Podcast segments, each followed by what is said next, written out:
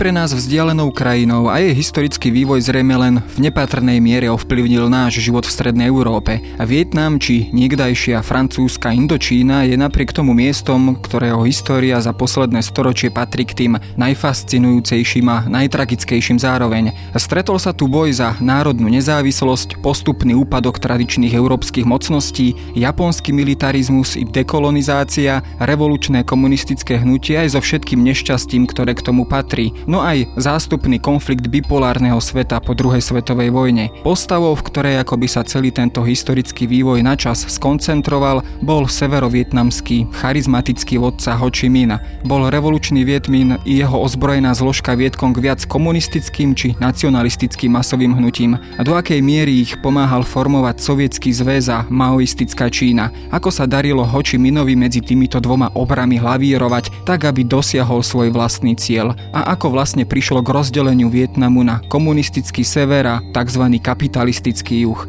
Počúvate pravidelný týždenný podcast Dejiny. Moje meno je Jaroslav Valent, som zodpovedným redaktorom časopisu Historická reví a rozprávať sa budem s historikom Jakubom Drábikom, a ktorý prednáša o vojne vo Vietname na seminári čínskych štúdií na Masarykovej univerzite v Brne.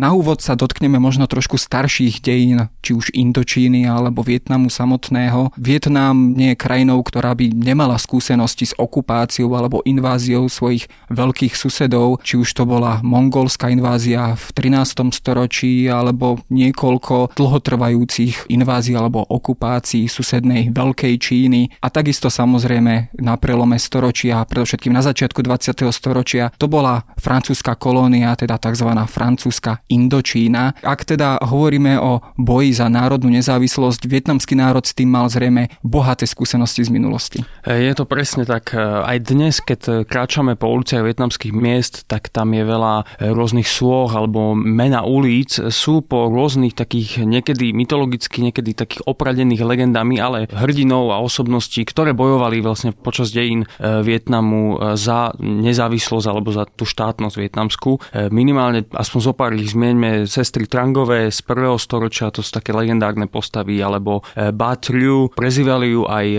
vietnamská Juanka z Arku, ktorá bojovala proti čínskej nadvláde. Spomínal si tiež tú mongolskú inváziu, tak tam je taká významná postava Tran Hang Dao z 13. storočia, tiež taká legendami opradená osobnosť, ktorý údajne dal svojim vojakom vytetovať na čelo, že zabi Mongola a odrazil vlastne tú mongolskú inváziu. Samozrejme, tá skutočnosť historická je trošku iná než tie legendy, ale tieto legendy a taká tá mytológia sú naozaj súčasťou toho takého národného povedomia vietnamského, že oni skutočne, veľmi zjednodušene povedané samozrejme, celé svoje dejiny bojovali proti nejakým e, okupantom. A myslím, že aj Francúzi, aj Američania, ktorí teda si vylámali zuby vo Vietname, ak by chápali túto časť vietnamskej mentality a vietnamskej histórie, ak by počúvali historikov, tak by možno sa inak správali na tom území. Keď sa dostaneme k samotnej francúzskej nadvláde nad Indočínou, bola to samozrejme len jedna časť alebo jedna skladačka e, z veľkého francúzského koloniálneho systému vo svete. Do akej miery ju Paríž, alebo teda samotné Francúzsko bral vážne, do akej miery investoval a do akej miery dával dôležitosť a váhu práve tejto azijskej kolónii.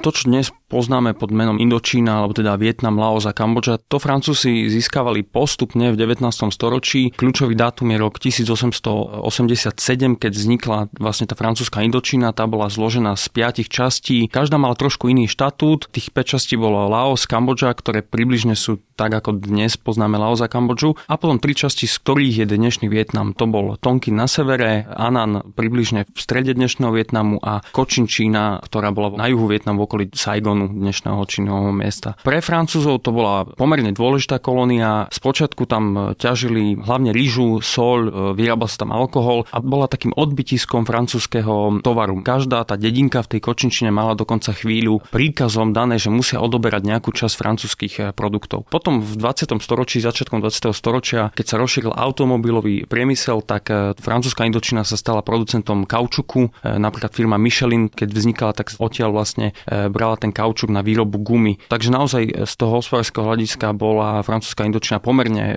dôležitou súčasťou toho francúzského impéria a nechceli sa jej vzdať. Samozrejme, predovšetkým na konci 30. rokov ale vstúpilo do hry militantné Japonsko, ktoré okupovalo teda samozrejme nielen korejský polostrov, rozsiahle časti Číny, ale aj práve túto oblasť. Táto okupácia zrejme bola mimoriadne tvrdá, zrejme sa teda prijavila mimoriadne krvavým spôsobom, ako Vietnamci možno aj tí dnešní e, spomínajú alebo vnímajú e, z historickej perspektívy práve túto okupáciu, japonskú okupáciu? No, tá bola naozaj pomerne tvrdá. Japonci boli známi počas druhej svetovej vojny svojou vlastne takou nekompromisnosťou až krvavosťou. Vietnamci sa snažili teda oslobodiť sa spod ich jarma, ale čo je kľúčové pri tej japonskej e, okupácii je, že Japonci vlastne okupovali väčšiu časť tej juhovýchodnej Ázie pod heslom Ázia Aziatom a dokázali poraziť tie francúzske armády a koloniálne armády. Vo Vietname bola situácia trochu komplikovanejšia, pretože tam došlo k takej ako keby dohode medzi vyšistickým Francúzskom a japonskou vládou, keďže obaja boli spojenci nacistického Nemecka, takže tam viac menej spolupracovali, ale Japoncom sa podarilo dostať do mysli Vietnamcov to, že vlastne e, tá Ázia by mala patriť Aziatom, že ten biely muž francúzsky nie je taký nadradený, ako sa do tej doby zdalo a oni tak trochu zasiali také semienko odporu a vlastne Vietnamci už nikdy neboli takí, ako boli pred druhou vojnou, ak to mám tak povedať. Zároveň sa tam stala taká zvláštna vec, že americká vláda už po Pearl Harbore, vlastne po roku 1941, začala tak trochu podporovať e,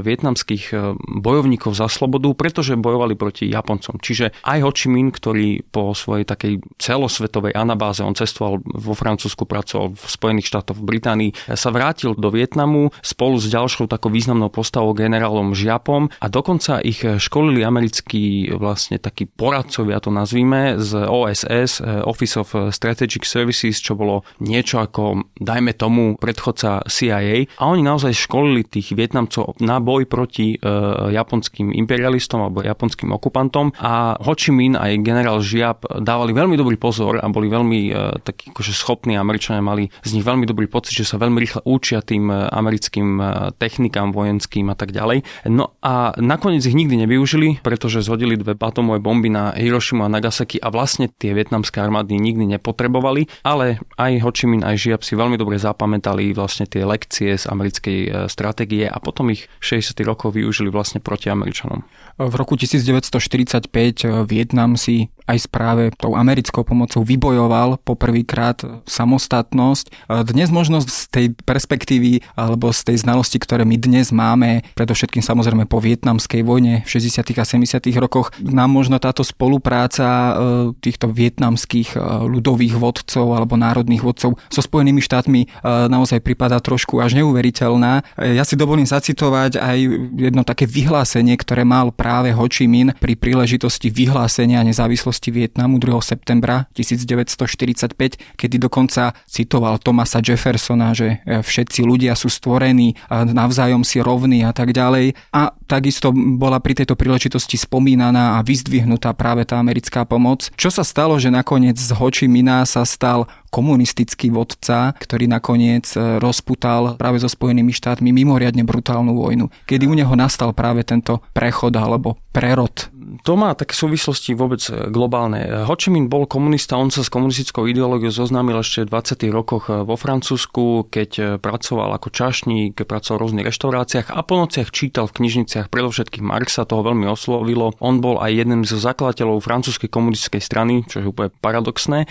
No a keď toho 2 septembra 1945 eh, vyhlásil Vietnamskú demokratickú republiku. Mimochodom bolo to na námestí Badin, kde je dnes eh, jeho mauzoleum postavené. Tak on citoval práve aj z americkej deklarácie nezávislosti a dúfal v podporu Američanov. Američania tak prirodzene vždy sa snažili podporovať takéto nezávislé veci a na toto počuli. Ale problém bol v tom, že Truman v tej dobe eh, chcel mať Francúzov na svojej strane. Ešte nevznikalo NATO, ale už začínala sa rozhrávať studená vojna a Truman chápal, že Francúzov potrebuje na svojej strane. Nechcel si ich nejakým spôsobom nahnevať, ak to mám takto povedať, a aj list, ktorý mu Ho Chi Minh poslal, on jednoducho odignoroval a tváril sa, že tento problém problém neexistuje a že vlastne Francúzi sa môžu vrátiť do tej svojej francúzskej Indočíny. To územie vlastne od Japoncov oslobodili Briti z juhu a Číňania zo severu. Briti potom veľmi rýchlo odovzdali tú správu späť Francúzom a vlastne do konca roka 45 už bol Vietnam obsadený znova francúzskými jednotkami.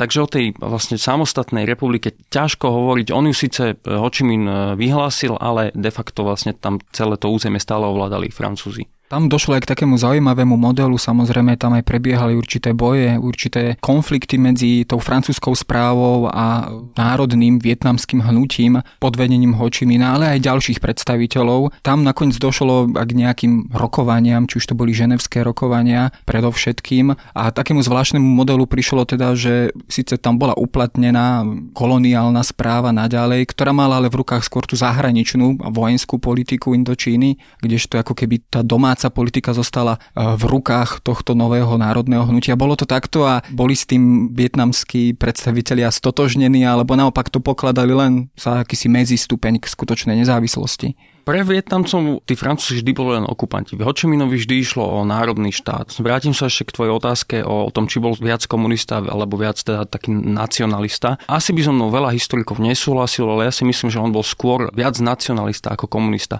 Keď sa o jeden novinár po vyhlásení nezávislosti pýtal, že prečo teda žiada pomoc Spojených štátov, keď je komunista a Spojené štáty sú vyložené antikomunistickou krajinou, tak on to tak nejak uhral, že, á, že áno, áno, som komunista, ale dôležité pre mňa je samostatný samostatný Vietnam a samostatná krajina. K tým rokovaniam došlo vlastne už úplne od začiatku, ale oni sa nedokázali dohodnúť, pretože predstavy Francúzov a Hočimina boli diametrálne odlišné. Francúzi de facto vlastne chceli späť svoju kolóniu so všetkým, čo k tomu patrí. Hočimin chcel vyložený samostatný štát. A preto došlo vlastne aj k vojne. Prvé výstrely zazneli už 23. novembra eh, roku 1946, keď eh, Francúzi bombardovali Haipong, taký vietnamský prístav, tam zomrelo nejakých 6000 civilistov a tam sú počiatky vojny, prvej vojny v Indočíne. Nakoniec vlastne vlastne Francúzi nevedeli si poradiť s týmto modelom e, a preto sa snažili tak nejak tie ambície e, vietnamské nejak utišiť a vytvorili v roku 1949 taký nejaký ako vietnamský štát pod vládou Bao Daja zo starého cisárskeho vietnamského rodu.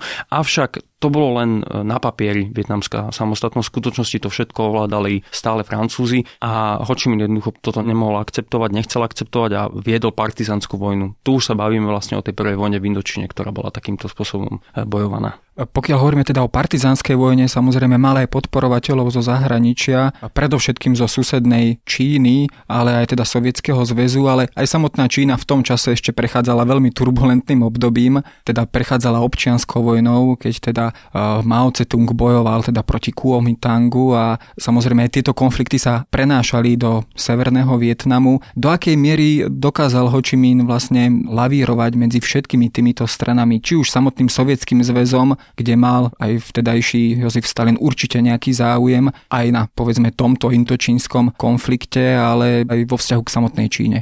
To je také komplikovanejšie trochu a Ho Chi Minh sa snažil získať podporu pre svoju samostatnosť o kohokoľvek. Keď som hovoril, že písal Trumanový list, tak on písal list aj Stalinovi ešte v roku 1945. Avšak Stalin vtedy v tejto oblasti nemal absolútne žiadne záujmy a rovnako ako Truman aj on odignoroval uh, Ho Chi Minha. Ho Chi Minh často písal listy, ktoré boli ignorované už na konferencii vo Versailles po prvej vojne. Tiež písal listy, aby teda uznali uh, vietnamskú samostatnosť, tiež ho všetci ignorovali. Kľúčový rok je tam rok 1949, keď sa Mao dostal k moci e, v Číne a Čína sa stala komunistickou krajinou. Toto bol veľký zlom aj pre e, Stalina, pretože zrazu zistil, že to je ďalšie ako keby územie, ktoré on videl, že môže získať pre tú svetovú komunistickú revolúciu, ktorá sa môže stať komunistickým. Vtedy začal uvažovať aj nad e, Vietnamom. Myslím, že v roku 1950 alebo 51 sa stretli v Moskve Ho Chi Minh, Mao Tse-tung aj Stalin.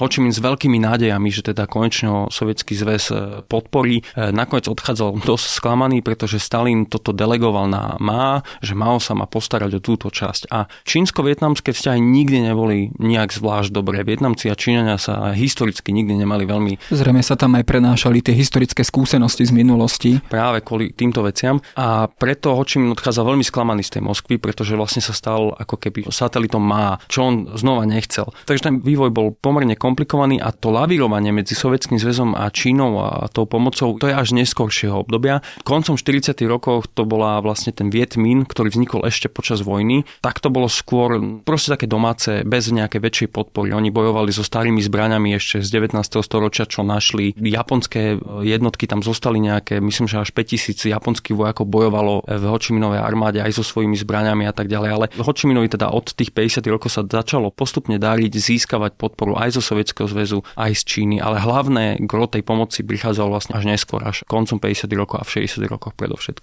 Keď sa pozrieme na boisko vlastne tejto prvej indočínskej vojny, tak e, po niekoľko rokov to vyzeralo tak, že ako keby tie centrálne časti alebo mestské časti boli naďalej kontrolované tou francúzskou správou, koloniálnou správou, kdežto práve tá partizánska vojna sa odohrávala možno tak trochu na tých perifériách alebo v horách. Kedy nastal ten kľúčový zlom, keď sa Hočiminovi naozaj podarilo e, zmeniť alebo zvrátiť líniu alebo podobu tej vojny do takej miery, že dokázal nakoniec Francúzov vytlačiť z Indočíny? Taká jednoduchá odpoveď na túto otázku bola, že nikdy. Prvá vojna Indočína bola o tom, že Francúzi ovládali veľké mestské centra a Vietmin ovládal väčšinu teda vidiecké oblasti, hory, džunglu a tak ďalej. Problém bol pri logistike a transportoch. Teda Francúzi sa nemohli jednoducho premiesňovať z osady do osady, pretože to bolo nebezpečné, nemohli chodiť v noci a tak ďalej. To bola klasická partizánska vojna. Od roku 1950 začalo ale Francúzov podporovať aj Spojené štáty a postupne vlastne začali platiť ako keby tú francúzsku vojnu. Francúzi už vedeli, že asi to nebude e, niečo, čo dokážu zvládnuť sami. Už aj sa uvažovalo o tom, že sa stiahnu, tam vo Francúzsku sa tiež rýchle menili vlády, boli koncepcie, že teda sa úplne stiahnu. Ale Američania už v tej dobe pod dojmom také tej Trumanovej doktriny a teórie domina, o ktorej ešte určite budeme hovoriť, sa snažili teda udržať tých Francúzov za každú cenu. A Francúzi skúšali rôzne koncepcie, bola tam taká Delatreho línia, aj tí generáli vlastne francúzskej armády sa tam neustále menili, pretože nikto nedokázal prísť s nejakou účinnou koncepciou. Takže bola tam Delatreho línia, alebo vymysleli vec, ktorá sa volá Defense eh, and Harrison, alebo Harrison. Ten Harrison to je Ješko, to boli také maličké pevnosti v okolí miest, ktorými predpokladali, že sa im podarí ako keby zastaviť ten Vietmin a kontrolovať širšie oblasti. To sa im vôbec nepodarilo. Potom teda až v roku 1954 prišli s takým, vtedy sa to zdalo ako veľmi dobrý nápad, že eh, v takej odľahlej oblasti na hranici s Laosom vybudujú pevnosť. Tá oblasť sa volá Dien Bien Phu, to je také údolie, kde ako keby prilákajú ten Vietmín, donútia ho zautočiť a tam ich porazia priamo v boji. Vtedy to ovládali všetko Francúzi, aj Laos bol súčasťou francúzskej Indočíny, čiže oni predpokladali, že ak vybudujú v takejto odľahlej oblasti pevnosť, ktorú ale oni dokážu veľmi dobre zásobovať aj z Laosu, aj letecky vlastne z hlavného mesta a z ďalších miest, takže to nejak udržia. Kľúčová vec, prečo vlastne sa im to nepodarilo, bolo, že oni predpokladali, že eh, jednak Vietmin nedisponoval veľkým počtom eh, ťažkého delostrelectva a jednak tie hory v okolí Dien Bien Phu boli e, vysoko zalesnené, bola to džungla a e, Francúzom ani nezišlo na um, že by tam Vietnamci dokázali dotiahnuť e, ťažké delostrelectvo. Vtedy sa ukázala taká, neviem či to nazvať genialitou, ale šikovnosť generála Žiapa, ktorí dokázali vlastne zorganizovať to, že Vietnamci rozložili tie ťažké delá na drobné časti, vyniesli dohovor, poskladali ich, skryli ich do tej džungle a dokázali ostreľovať tú základňu v Dien Bien Phu. Asi nemáme úplne čas prejsť celú tú bitku, kľúčom k francúzskej porážke bolo práve to, že e, Vietnamci dokázali ostreľovať Dien Bien Phu z tých hôr. A toto ťažké delostrelectvo zrejme ale teda nepochádzalo e, z vietnamského prostredia, ale bol to import. Bol to import z Číny alebo zo Sovietskeho zväzu? Bol to import aj z Číny, aj zo Sovietskeho zväzu. Dokonca sa tam objavili kaťuše sovietské, teda z druhej svetovej vojny, ktoré proste Sovieti poslali Vietnamu. Čiže samozrejme tu už v tom roku 54 sa bavíme o relatívne, nechcem to nazvať masívnej pomoci, ale bola to už pomoc aj z Číny, aj zo Sovietskeho zväzu. To delostrelectvo prichádzalo hlavne zo Sovietskeho zväzu. Čína skôr posielala pušky a takúto druhú podobný výstroj keď Francúzi zažili naozaj zdrvujúcu porážku, bol to ten základný signál, ktorý ich vlastne prinútil postupne ustúpiť vlastne z týchto oblastí a vzdať sa koloniálneho dedičstva. Naozaj bol to ten moment, kedy si Francúzi uvedomili, že držať naďalej takúto rozlohou rozsviehalú kolóniu jednoducho nie je vojenský, ani ekonomicky, ani možné, ani efektívne. Keď sa vlastne začala tá bitka od Dien Bien to bolo 13. marca 1954, tak oni stále predpokladali, že to tam udržia. Už im bolo jasné, že asi nebudú úspešní, že asi tú kolóniu úplne neudržia, ale ešte stále dúfali, že to Dien bude rozhodujúca bitka, akorát oni predpokladali, že víťazná na ich strane. Ale rokovania o miery sa začali už 24. apríla 1954 v Ženeve, kde už sa vlastne rokovalo o tom, akým spôsobom teda Francúzi možno odídu. Oni sa teda nechceli vzdať tej kolónie, nejakým spôsobom sa to muselo riešiť, pretože to bola nezvládateľná situácia. No a najprv sa rokovalo v Koreji, pretože prebiehal aj vojenský konflikt v Koreji. Tam sa nedosiahlo žiadne výsledky, ale potom sa pristúpilo k rokovaniu o Vietname a bolo to presne deň potom, čo sa Vietnamu podarilo, alebo Vietminu podarilo e, získať to Dien Bien Phu. Oni ho dobili 7. mája a u 8. mája sa začalo rokovať o miery vlastne o vietnamskej otázke, čo veľmi nahralo tým vietnamským diplomatom. Keď sa pozrieme ale stále na úlohu alebo možno záujem Spojených štátov amerických, ktoré teda svojím spôsobom boli na tej francúzskej strane, začali si uvedomovať práve v tento moment, e, že tu práve v tejto oblasti niekdajšej francúzskej Indočíny naozaj hrozí taký ten, ako by Truman povedal, domino efekt nástupu komunizmu. Bol to práve ten moment, kedy Američania sa rozhodli viacej angažovať e, v tejto oblasti. To už bolo trochu predtým. Vlastne, keď sa začala studená vojna, bavíme sa rokov 46, 47, 48, to boli kľúčové roky, hlavne ten 48 po práve prevrate v Československu, tak už tá studená vojna naplno e, bežala. A v Spojených štátoch prišli s koncepciami, tam veľmi dôležitý bol ten e, dlhý telegram e, z Moskvy, Georgia Kennana a tak ďalej.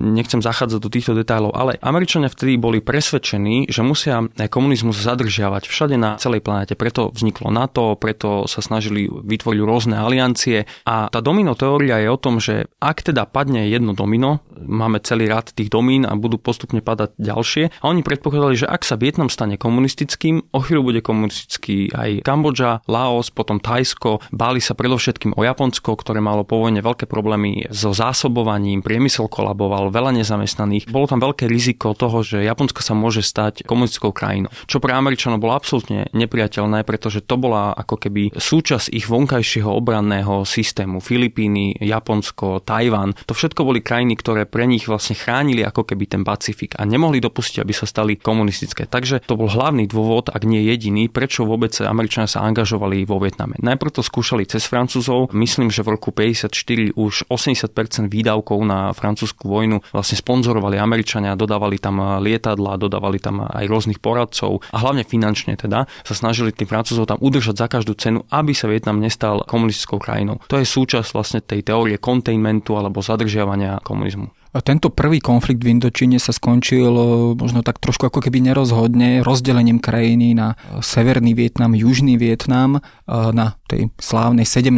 rovnobežke. Bolo to zrejme len aj od začiatku myslené ako dočasné riešenie. Hovorilo sa tam dokonca o nejakých celoštátnych alebo celokrajinných voľbách, ktorým ale myslím nikdy nedošlo. Do akej miery bolo toto riešenie myslené vážne a kedy sa ukázalo, že je to len predstupeň alebo medzihra k ďalšiemu konfliktu? To záleží na to, z koho pohľadu sa na to pozeráme. Ak sa na to pozeráme z pohľadu Hočimina, on to myslel vážne. On podpisoval tie ženevské dohody s tým, že do dvoch rokov od rozdelenia krajiny, tá krajina skutočne sa rozdelila na sever a juh, e, na 17. rovnobežke a do dvoch rokov malo byť referendum o zjednotení. A on sa na to naozaj spoliehal, že keď je to teda podpísané, že to tak aj bude, bola veľká pravdepodobnosť, že to referendum vyhrá, ako keby, že vyhrajú sily, ktoré sú pre Hočimina alebo sympatické Hočiminovi, pretože on bol naozaj v tej dobe už veľmi populárny po celej krajine, nielen na severe, ale v celom Vietname. Preto on podpisoval s vierou, že do dvoch rokov príde referendum a vlastne mierovou cestou sa rozhodne o zjednotení a samostatnosti Vietnamu. Ak sa ale na to pozeráme z americkej strany, Američania nikdy možno uvažovali, mali, ale nikdy nebrali to referendum vážne. Oni dokonca ani nepodpísali tie ženovské dohody. Tie rokovania boli veľmi zložité, každá krajina tam mala iný záujem. E, nezabúdajme, že v roku 1953 zomrel Stalin, čo vytvoralo veľké otázniky, aká bude politika Sovietskeho zväzu a vôbec Sovietský zväz mal také nejasné stanoviska na tej ženevskej konvencii. Každopádne Američania nikdy tie dohody nepodpísali, oni len použili takú veľmi aj dnes obľúbenú formulku, že ich vzali na vedomie. A vlastne k tomu referendu potom nikdy nedošlo. No a vytvorila sa situácia, kedy teda krajina zostala rozdelená na dve časti a ako keby uviazla v nejakom zamrznutom konflikte, ktorý teda ale mal pokračovanie v 60. a 70. rokoch.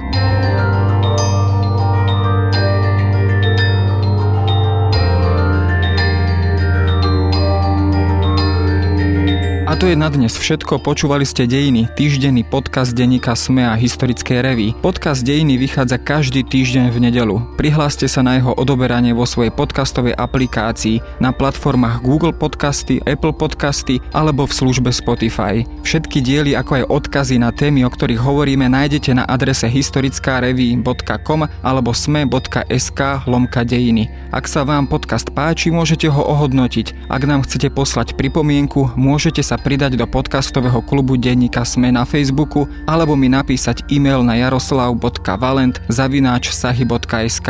Ja som Jaroslav Valent a na výrobe tohto podcastu sa podielal aj Matej Ohrablo.